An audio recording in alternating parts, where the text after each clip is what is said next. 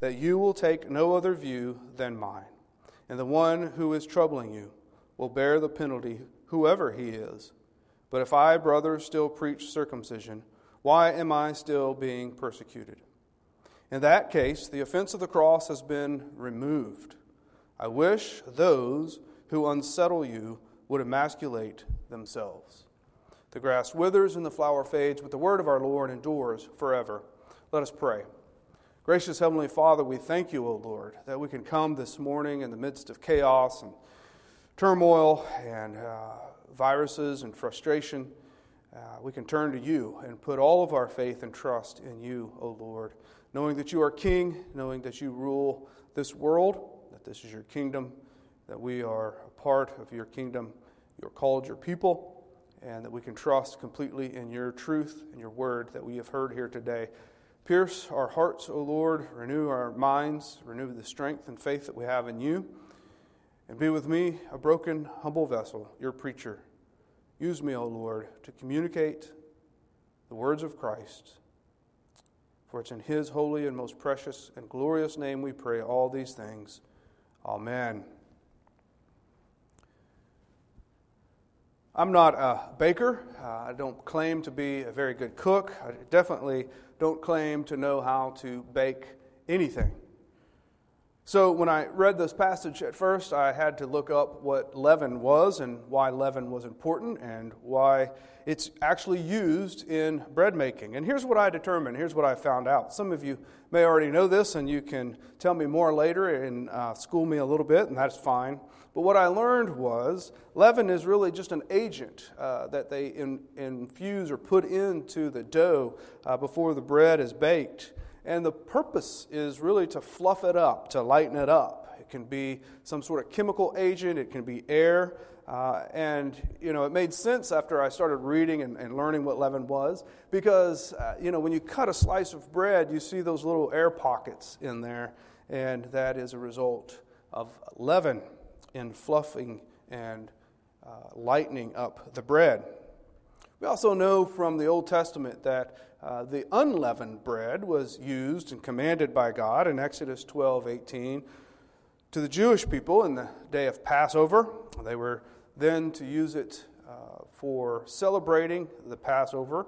Um, and you know, you may consider why would they have unleavened bread? Well, unleavened bread then was because they weren't allowed um, to, they weren't going to have the time, God wasn't going to give them the time to allow the bread to rise, to sit out in the air, the dough to sit out in the air, and then would rise, and they would be able to break, uh, bake the bread and use it. But no, that wasn't going to be the case. As a matter of fact, God says you're not going to have time to allow it to, to rise. And so leaven then was not used at Passover.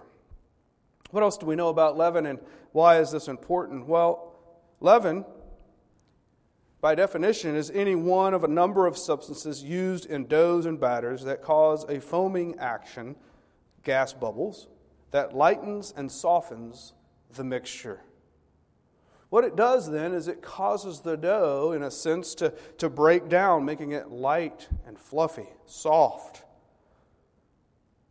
I don't know about you, but in the context of bread, that's probably a good thing. But in the context of faith, or in the context of the church, it's not a good thing. That's why Paul uses the phrase that he does in this passage. The phrase that he mentions in verse 9 a little leaven leavens the whole lump. See, when it's used in bread, it's a good thing. The whole lump of dough is going to become soft, it's going to become weak and light. But in the context of the church, in which Paul is speaking to the church in Galatia here, it's not necessarily a good thing, is it? That a little leaven leavens the whole lump. In other words, a little bit of this teaching on circumcision and this idea of the law being superior to the gospel and preaching something other than the cross, if that is infused into the church, then it begins to weaken the faith of the believers. So, Paul is using this illustration, and I think it's a great illustration for us to think about this morning. And the fact that their faith, the faith of the Galatians, is being softened and weakened because they are turning away from the truth, the gospel of Jesus Christ, as we have mentioned in the past previous weeks, and turning toward this idea of circumcision or adding something to the gospel, as if the gospel, the work of Jesus Christ, is not sufficient for salvation. And look at how he addresses the Galatians in these verses. Verse 7 You were running well, he said. In other words, much like the race analogy, you were doing wonderful things. You were running. You were uh, going well in your faith and in your belief in Jesus Christ. You were following him as a wonderful disciple. He even says, Who hindered you from obeying the truth? So they at least were obeying the truth of the gospel. He said, is in verse 8, this persuasion is not from him who calls you. In other words, they're believing in something other than what God has commanded, what God has seen fit to provide for them the gospel, the truth. And he says also that in verse 10, I have confidence in the Lord that you will take no other view than mine. So Paul still has confidence that at some point this church in Galatia started with the gospel and they were moving in the right direction, but somehow this man or these men, these, this group of uh, circumcision uh, proponents were coming in and turning their hearts away from the gospel. They were now being hindered in their belief. Look at verse 7. Paul is charging them who hindered you from obeying the truth. They were now turning away from the grace of God as offered through the gospel of Jesus Christ. They were unsettled they were wavering in their faith. They, what they believed to be true and knew that Paul had taught them, they, they were now wavering. Their hearts were unsettled. Their minds were unsettled. They were believing something different. They were thinking something, something different. And so Paul here is challenging them to think about God's truth, the gospel of Jesus Christ. And then Paul goes on to warn the one or ones who seem to be drawing them away from this truth. He says that they will bear the penalty for what they are doing. And then at the very end, we have this passage we'll deal, we'll deal with in just a second, this verse 11, um, 12, sorry. I wish those who unsettled you would emasculate themselves. Wow. Let's focus first on what Paul means by a little leaven leavens the whole lump. In the, in the context of the church, it's fairly clear that when this uh, anti gospel thought and belief enters into the church, then eventually, over time, this little leaven will leaven the whole lump. The whole church then will turn from the gospel to this legalism, this righteousness by works through circumcision. And this man and these men who were doing this, they were a negative influence. And Satan then was using this to attack the church in Galatia. Satan was using this as an opportunity to address the Galatians and to try to get them to turn from the gospel to something else. Church today is no different. We often find ourselves confronted with something or some things someone, a group even, who may be trying to turn us away from the gospel. Maybe there are individuals in the church who uh, focus on things other than Jesus Christ and his work.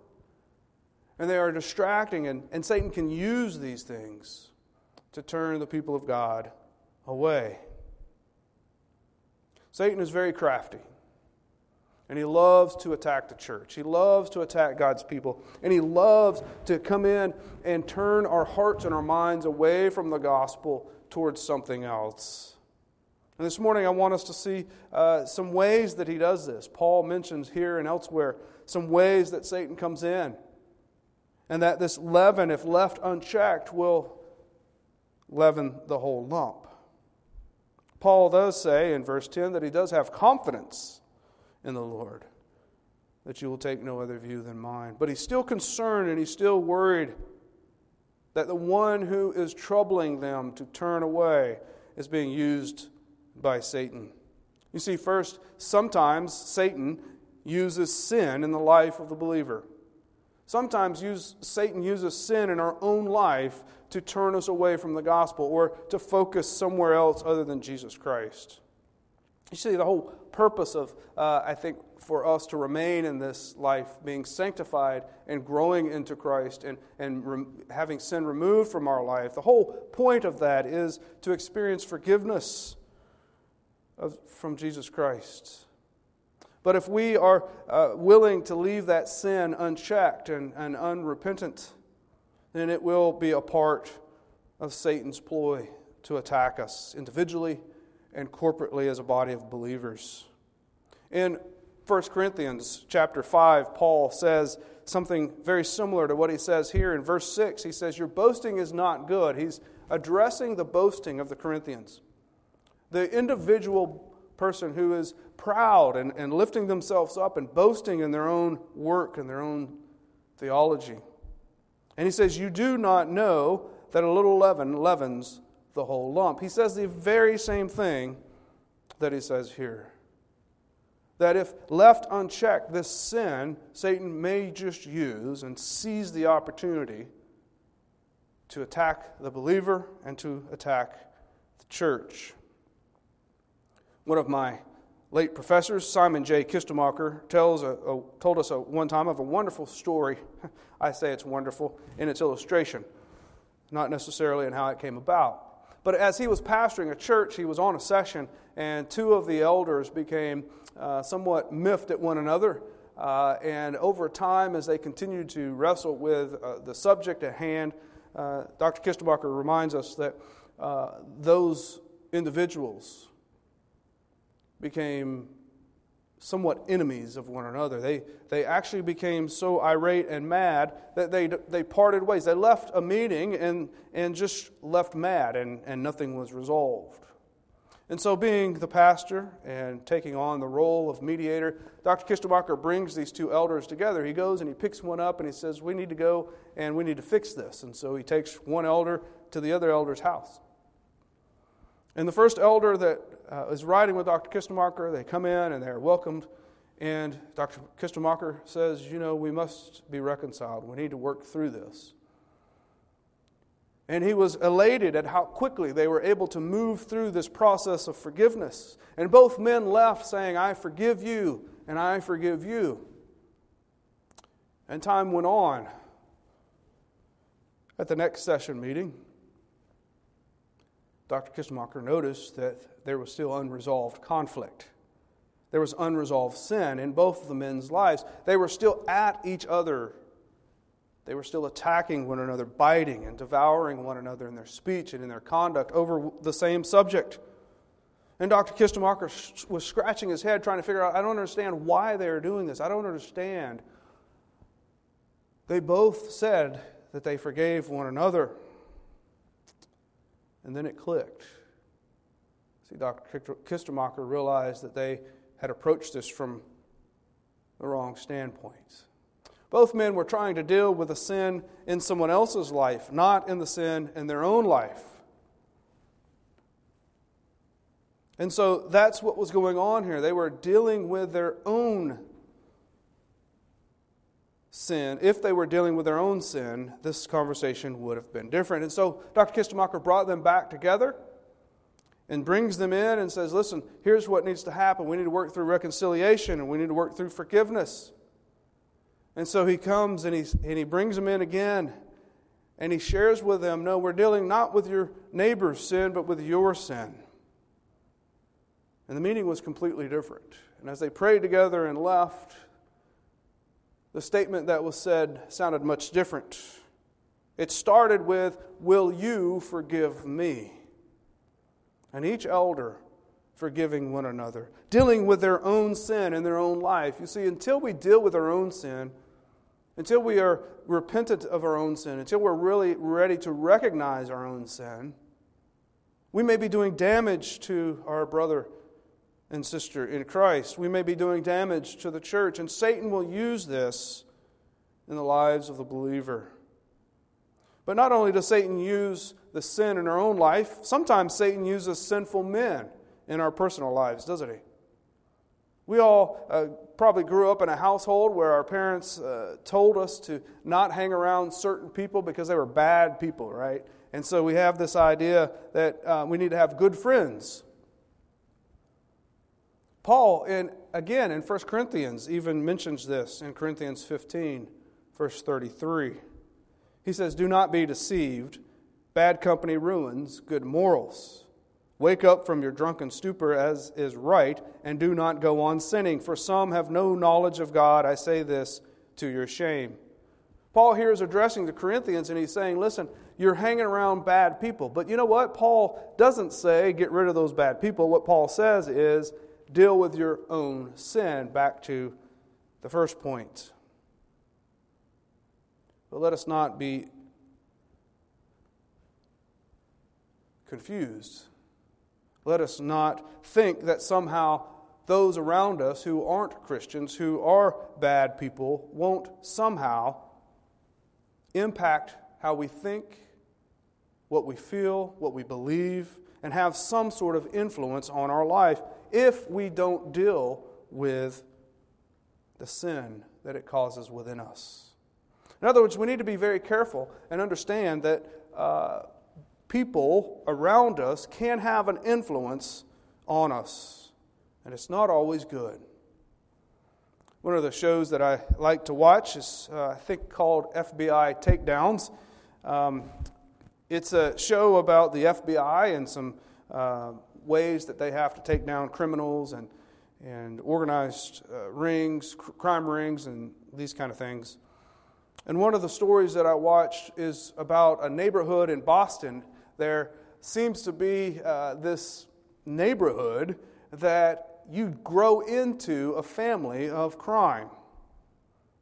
That there, there's just an embedded uh, criminal uh, mind and, and undertone in which people grow up, and the expectation is not that you would grow up and, and go to college or be something great, be a doctor, a lawyer, or whatever. No, you're going to grow up, and whatever organized crime or whatever crime the family is involved in, you're going to be involved with that. And you start at a very early age being indoctrinated and groomed and prepped for that. It kind of reminds me if you've seen the movie Sing, the kids' movie, uh, Sing, where Johnny the gorilla, uh, Johnny was a part of this family in which uh, he was used in crime sprees, and he, all he wanted to do is find a career in singing.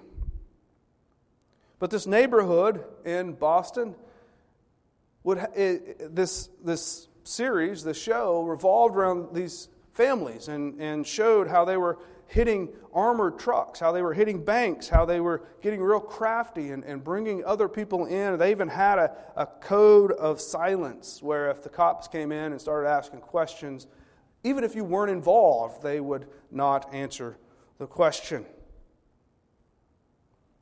And there's this influence from family and neighbors that starts at a very early age. And because of that, usually when they grow up and become able to be involved, they become involved in this code of silence and the crime sprees in which their family has participated for years. So Paul is right when he says that bad company ruins good morals. It's the same in the church. That there are men and women in the church sometimes who aren't necessarily interested in building the kingdom of God. And Satan uses them to attack individuals and the church. Sometimes the people we hang around, the people in our families, the people in our uh, circles, our spheres of influence. Sometimes they are used by Satan to draw us away from the truth of the gospel. Maybe it's someone that you know well, someone you grew up with. And over time, this idea of the leaven, leavening the whole lump, they're impacting you, they're involved in your life. And Satan can use that to move you away from the gospel. But not only does Satan use the sin in your life, the sinful people around you, but he also uses sinful men and women in the fellowship of the church.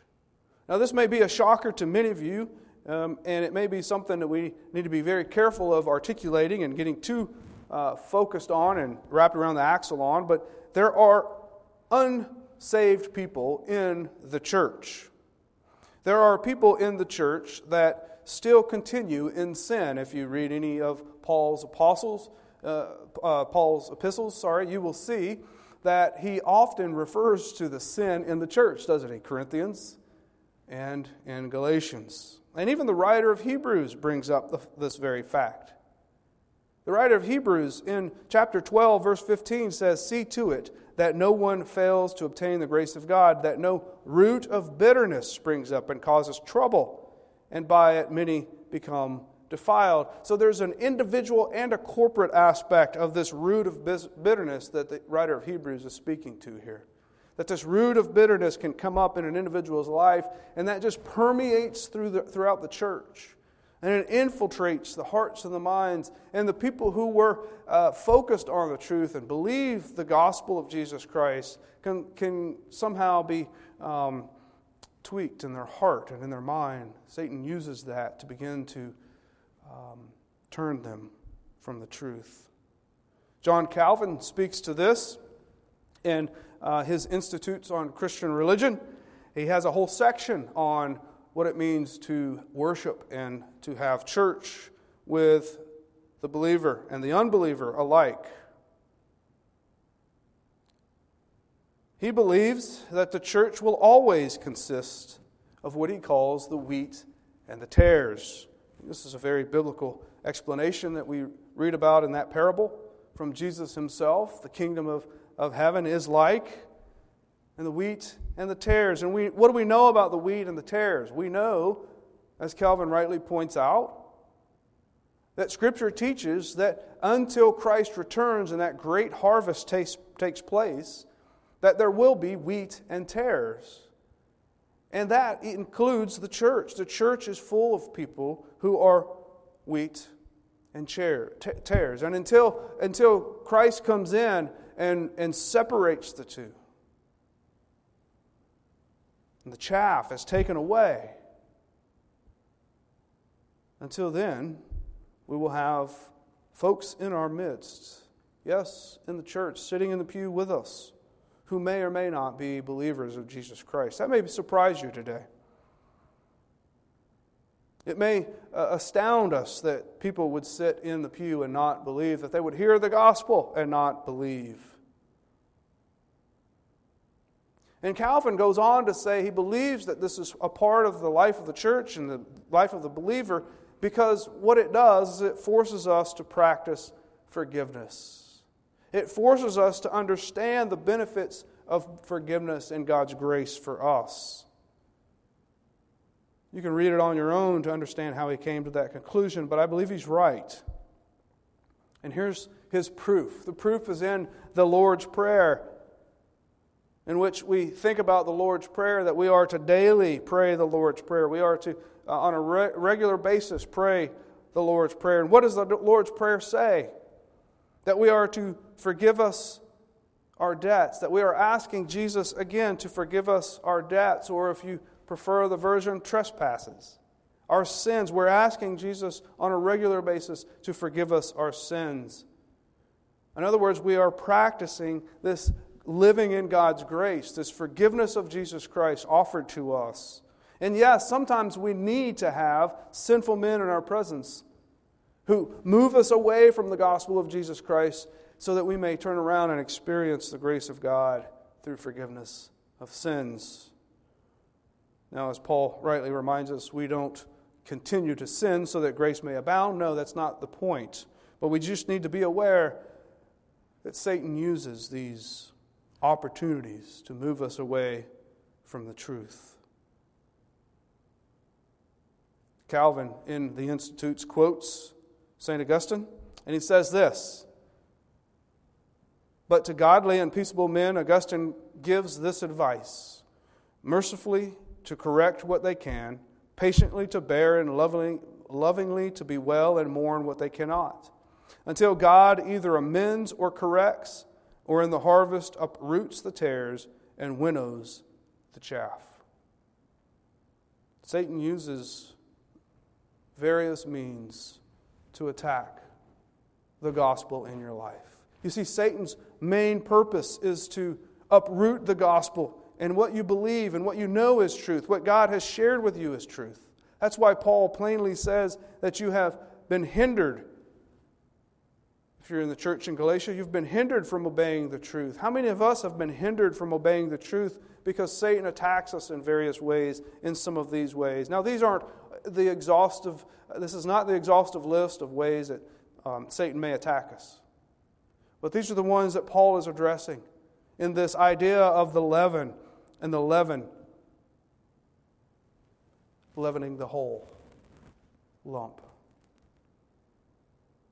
Now, how do we respond to these attacks by Satan? You see, I want to propose there are two wrong ways and what we would see from Paul, a right way.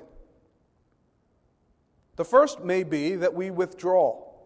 What if, when something uh, happens in our life and sin becomes a part of our life, what if we, uh, rather than um, lived with it and lived in the forgiveness of Jesus Christ, what if we tried really hard to not sin? What if we did our very best to not even get ourselves in that predicament by withdrawing? Now, this would be bordering on legalism. It very well may present itself as a legalistic way, an approach. Rather than falling to sin, don't even go there. Don't even put yourself in a place of temptation. Right? I mean, in a sense, we could very well become very monastic. We could all be monks and remove ourselves from the world, and we may avoid such things.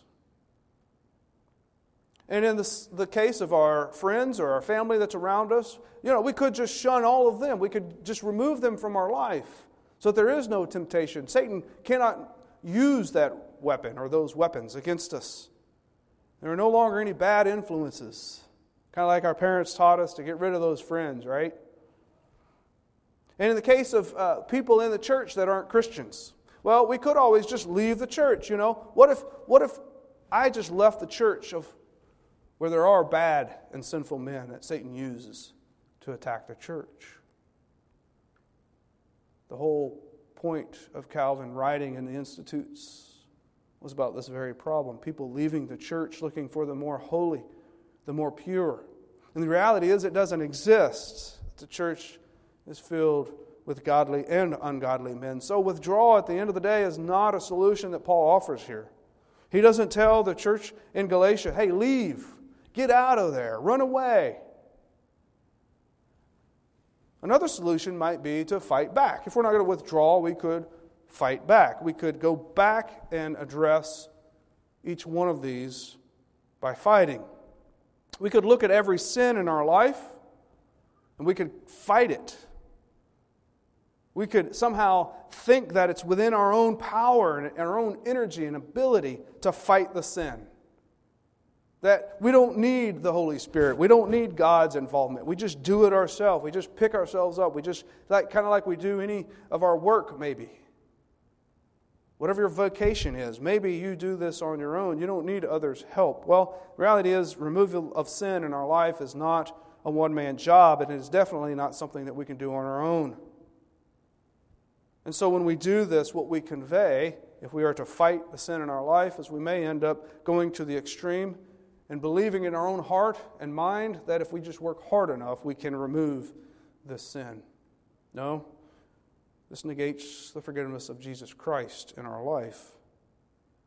And then, what about our friends and our family? Rather than shunning them and, and, and pushing them away, what if we just fought them and argued with them and, and beat them into submission so that they may come into the kingdom of God? Well, the end result there will be alienation. You will alienate them. There's no way that if you continue to fight, that they will see the grace of Jesus Christ, unless God does a miracle. And what about the church? What if we just fought everybody that we disagreed with, or we thought was evil, or we thought was not a Christian? What if we just fought with them? Now, I'm not talking about church discipline. I'm talking about fighting, picking fights, pointing uh, where, out where they're wrong, throwing stones, thinking that we are right and they are wrong, that they're somehow evil people, and they may be sin, sinful people. They may be used by Satan. But it's not an excuse to always fight with them. So, neither withdrawal nor fighting is a good solution. And I propose to you that what Paul has in mind here is something greater and better, and it's something that we as Christians should do. Notice that Paul doesn't say anything about fighting them, Paul doesn't say anything about withdrawing. But what does Paul say? He says in verse 12, I wish those who unsettle you would emasculate themselves. Now, at first glance, this doesn't really seem like a very good solution, but I want us to see a couple things here. The first is this that Paul is very uh, sarcastically using these terms, these words. He's, he's putting out there this, to this circumcision party the ideal of emasculating themselves or cutting themselves off from the church. He says, I wish they would cut themselves off. So, neither a withdrawal nor a fight, but really something greater. Why can Paul say this? What is it that Paul believes? Well, Paul believes that Jesus Christ is Lord and King, that God is sovereign and providentially working in the life of the church, that He has the wheat and the tares worshiping together and gathered together and fellowshipping together. And his prayer here really is that there is a cutting off of these individuals from the body of Christ. Not something done by the individuals, other than the person himself. And I think what Paul really has in mind here underneath is that somehow they'll get caught in their own trap and that they will be cut off from the body of believers. John Calvin, um, in his Institutes, again on this very section, says that, But if the Lord declares that the church is to labor under this evil, to be weighed down with a mixture of the wicked until the day of judgment, they are vainly seeking a church besmirched with no blemish. He's addressing those that are leaving the church looking for something more holy. He says, No, if, if God has it established this way and, and ordained this way, and it's providential that God has evil men in our midst, evil men in our family, evil men in our sphere of influence, if that's the case, then leaving the church isn't the answer.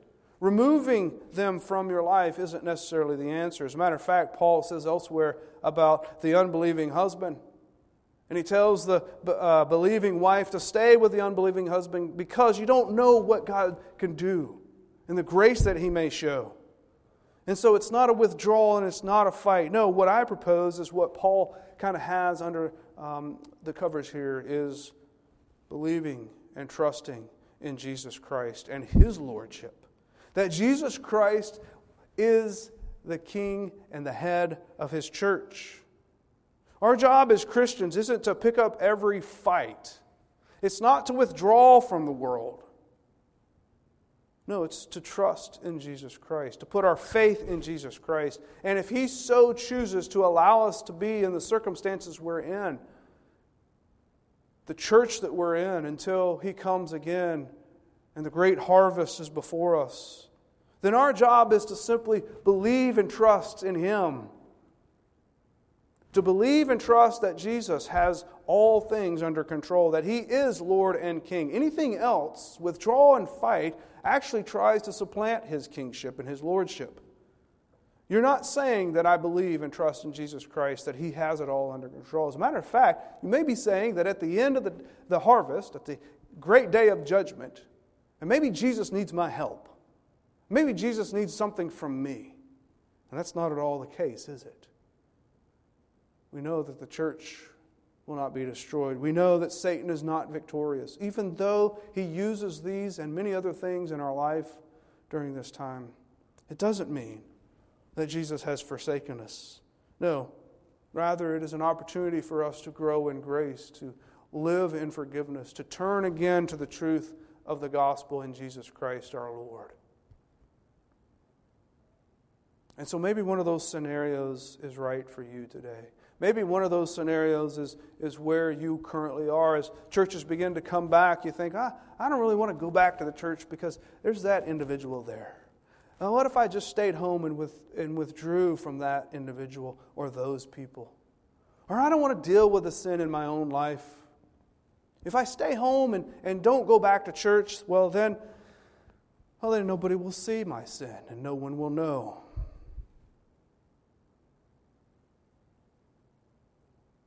Paul does not deny that little leaven leavens the whole lump. And he doesn't say to withdraw or to fight the leaven. What he says is to truly trust in the Lord. Let things play out. And Jesus Christ, our Lord and King, who is the protector of the church, will remove individuals from the church. They, he will remove individuals from our life.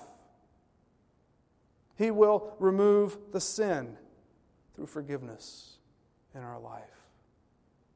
So the answer is turning to the truth, turning to the gospel, turning to Jesus Christ once again, trusting in Him, having faith in Him that He has all things under His control. Trust in the Lord today. Put your faith in King Jesus and let us persevere until He comes again. In the name of the Father, the Son, and the Holy Ghost, I pray. Amen. Let's pray together. Gracious Heavenly Father, we thank you, O Lord, for this time. We thank you for this encouragement. We thank you for the words of the Apostle Paul, that he is so trusting and believing in Jesus Christ our Lord, in his work and his accomplishments, not only for our salvation, but in our life today. That there are things beyond our control. There are things that we are not to fight. There are things that we are not to withdraw from. But Lord, may we live in these circumstances and turning to you, putting our faith and our trust in you, O Lord. And maybe rather than fighting, you're using us to draw people to yourself. Rather, rather than withdrawal, you may use our situation and our circumstances to draw the people of God together. So, Lord, we lift our circumstances up to you and put our complete faith and trust in you, our Lord and our Savior, Jesus Christ. It's in His holy name we pray, the name above all names, Jesus Christ our Lord. Amen. Thank you for being here today. Thank you for listening and hearing the Word of God. I pray that you are encouraged by it and that you are strengthened by it, and that you place again your faith in none other than our Lord and Savior, Jesus Christ. Now receive the benediction. May the Lord bless you and keep you. May the Lord make his face to shine upon you. May he be gracious to you. May the Lord lift up his countenance to you and give you peace now and forevermore. Amen.